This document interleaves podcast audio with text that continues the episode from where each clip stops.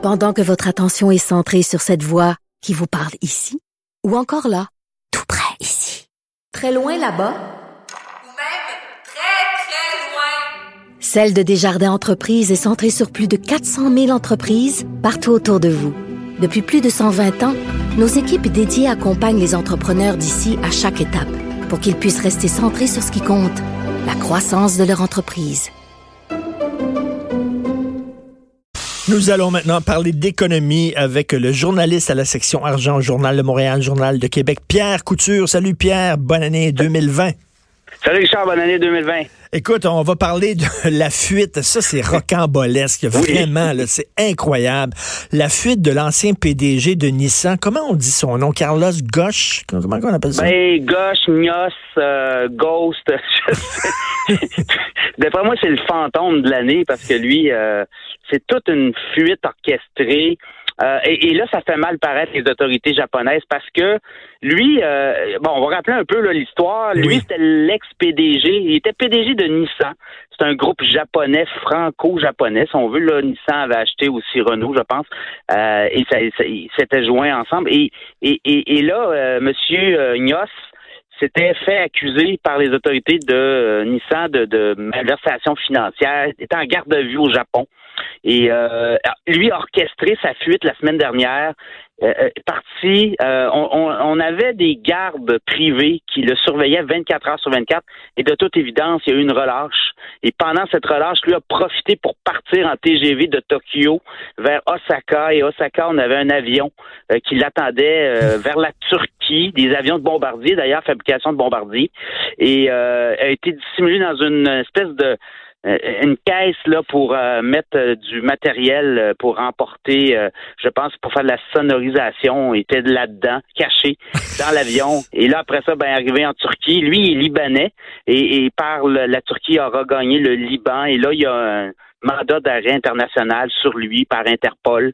Et tout le monde se renvoie la balle. Monsieur Ignos parle de sortir mercredi, c'est-à-dire après-demain, pour expliquer ses ses agissements et comment il entend là, gérer la suite. Moi, selon ce que j'ai lu, parce que là, les gens qui voient ça, ils disent, tiens, un autre crosseur, un autre arnaqueur qui a voulu échapper à la justice. Mais il y a des gens, il y a des gens, j'ai lu des textes et écoute, peut-être que tu vas m'éclairer là-dessus, là, ce qui est vrai, ce qui est faux. Mais il y a quelqu'un qui écrivait en disant, écoutez, là, l'ancien PDG de Nissan, en fait, ce qu'il devait, genre, l'équivalent de 200 000 euros au fisc japonais. 200 000 euros pour un gars qui est PDG de Nissan, c'est du screen money. C'est comme si quelqu'un devait 1500 pièces au ministère du Revenu. Il aurait pu s'entendre avec lui en disant, écoute, là, tu nous payes ça. C'est pas une malversation, c'est peut-être un oubli, je sais pas. 200 000 euros pour un gars comme ça, c'est rien, c'est du screening. Et là, au lieu de faire ça puis de faire un arrangement avec lui comme on le fait avec n'importe quel citoyen, euh, on l'a traité comme un bandit, un escroc. Le gars, il a sacré quelqu'un du Japon parce que, écoute, ils ont l'air niaiseux japonais là-dedans. Là. Oui, mais il y a ça aussi, là. Il y a, l'histoire avec le fisc japonais, mais euh, la compagnie Nissan l'accuse, lui, d'avoir euh, profiter avec un train de vie assez euh, rocambolesque. Là, Monsieur euh, Ignos euh, avait un bateau, avait des avions à sa disposition, donc profitait beaucoup des installations de Nissan, notamment. Donc, je pense qu'il y a un peu de ça, et, je pense qu'on a voulu en faire une tête de Turc, là, une espèce de ben l'épingler, puis essayer de faire de lui là, une espèce de procès modèle, et, et ça semble pas avoir tourné en faveur de des autorités japonaises. Et, l'autre chose, faut pas oublier, euh, il est présumé innocent alors que lui, il avait même pas le droit de s'adresser aux médias là-bas. Euh, il était complètement isolé. Alors lui, il trouve qu'il a été traité injustement et c'est pour ça qu'il a orchestré sa fuite. Il entend se défendre par le Liban au Liban. Comme, comme, tu dis, le, Japon voulait en faire comme un symbole en disant regardez, parce que je pense qu'il y a beaucoup d'histoires de corruption au Japon depuis plusieurs années. Alors là, on voulait montrer, regardez comment on est sévère. Fait qu'on a pincé ce gars-là, puis on l'a traité comme un super gros bandit. Lui, il a dit attends une minute, moi j'ai pas de chance de m'en sortir. C'est certains qui veulent me pendre. Fait que je quelqu'un du Japon? Ouais, d'autant plus que M. Ignace pouvait même pas voir sa femme. On lui a interdit la garde, en fait pas la garde, mais les visites de, de, ses proches. Ben, voyons ça a Été, non, non, ça a été, euh, il a été traité comme un criminel nazi, là, si on veut. Euh, et, non, lui, il a décidé qu'il allait euh, prendre une autre voie. Alors, on va voir un peu euh, sa réaction. Mais là, euh, il sort des histoires tranquillement, des vidéos de surveillance. On le voit prendre le TGV, ça sorti ce matin. il était en fuite avec des, des, des euh, il y avait des gens qui l'attendaient de toute évidence. Là, il avait organisé ça. Et il lui dit que sa femme n'a rien à voir là-dedans. Alors, euh, à suivre, mais c'est, ça fait jaser beaucoup et ça, ça, amène, ça amène un peu de James Bond là, dans l'histoire. Ah oui, c'est incroyable. C'est, vraiment une mini-série. Écoute, des tensions avec l'Iran. On vit dans un monde qui est un peu plus dangereux euh, aujourd'hui euh, qu'il y a une ou deux semaines. c'est vraiment inquiétant ce qui se passe là entre les États-Unis et l'Iran. Et bien sûr, il y, a, il y, a, un angle économique à ça. C'est peut-être pas le plus important. Il y a des choses qui sont encore bien plus inquiétantes que ça. Mais il reste qu'il va avoir une influence sur les marchés boursiers, ça c'est sûr et certain. Ben là, tu vois, les investisseurs, vendredi, ça a comme brassé un peu sur les marchés financiers. Puis je regardais ce matin, les, les marchés asiatiques ont, terminé en baisse, les marchés européens ont ouvert à la baisse.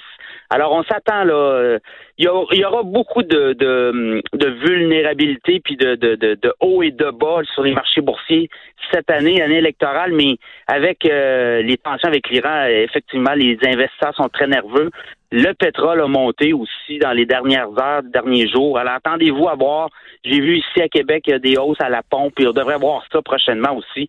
Les prix du pétrole vont monter. Ça va avoir une influence pour nous, les Québécois. Là, les investissements à la bourse ont été très bons en 2019. En même temps, en même temps les pétrolières, on les connaît, les pétrolières, ils cherchent toujours une excuse pour augmenter le prix de leur pétrole. Fait que ils vont dire, c'est l'Iran.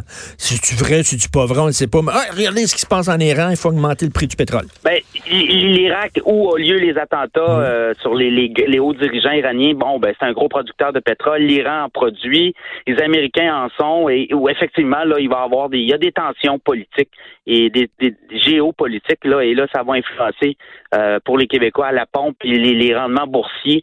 Ben, les, les l'année 2020, ça fait dix ans que ça va bien, les bourses, là, mais là, ce qu'on voit, c'est peut-être là le début de de peut-être d'une série de baisses. Le marché américain va bien fait en 2019 aussi. Alors, euh, les bourses de Toronto ont fait 20% 19, 20% cette année, mhm. euh, l'an dernier. Le marché américain a fait 25% Alors, euh, attendez-vous, hein, tout ce qui monte finit par Tout ce qui monte finit par redescendre, effectivement. Et la baie du son qui va être vendue? Oui, la baie du son vendue. Et là, attendez-vous à avoir des choses intéressantes ou moins intéressantes. c'est un président de l'abbé euh, qui euh, dirige un groupe d'investisseurs qui a mis la main sur euh, le détaillant. Il va être privatisé l'abbé. Et ce qui vaut cher chez l'abbé, là, on Mais privatiser, quoi privatiser l'abbé? C'est déjà privé, l'abbé, non? Ben, ben, ils sont à la bourse. Alors, ils vont être sortis de la bourse. Ah, c'est-à-dire, ça serait plus une compagnie publique, OK, comme ça. Là, exactement, exactement. Et là, ben, on parle d'une compagnie qui va valoir à peu près 2 milliards de dollars. Et là, ce qui est intéressant dans la baie, c'est que la baie a beaucoup d'immobilier et c'est ce qui fait sa valeur actuelle. Et là, on va voir, j'ai comme l'impression qu'on va essayer de vendre des immeubles, on va fermer des magasins. Donc, ça va bouger euh, chez l'abbé, ne soyez pas surpris de voir des magasins, l'abbé fermé. Mais tu sais, euh, on, parle, on parle souvent, toi et moi, là, des, des, des, des, gros euh, centres d'achat, des gros magasins à rayons qui n'ont pas pris le virage qu'ils devaient prendre pour euh, se moderniser, pour attirer les gens. Moi, je trouve qu'au cours des dernières années, en tout cas à Montréal, je sais pas comment c'est à Québec, mais à Montréal, l'abbé, ils ont vraiment bien fait. Ils ont renippé leurs magasins. Tout le rez-de-chaussée de l'abbé, c'est vraiment cool. Je trouve que c'était vieux l'abbé, mais ils n'ont pas fait comme Sears ils se sont pris en main à un moment donné, puis ont renippé un peu leur affaire, puis sont allés chercher une clientèle qui était un peu plus jeune, un peu plus funky. Euh, donc là, écoute, si ça passe euh, dans les mains de nouveaux propriétaires, c'est certain qu'il va y avoir des changements.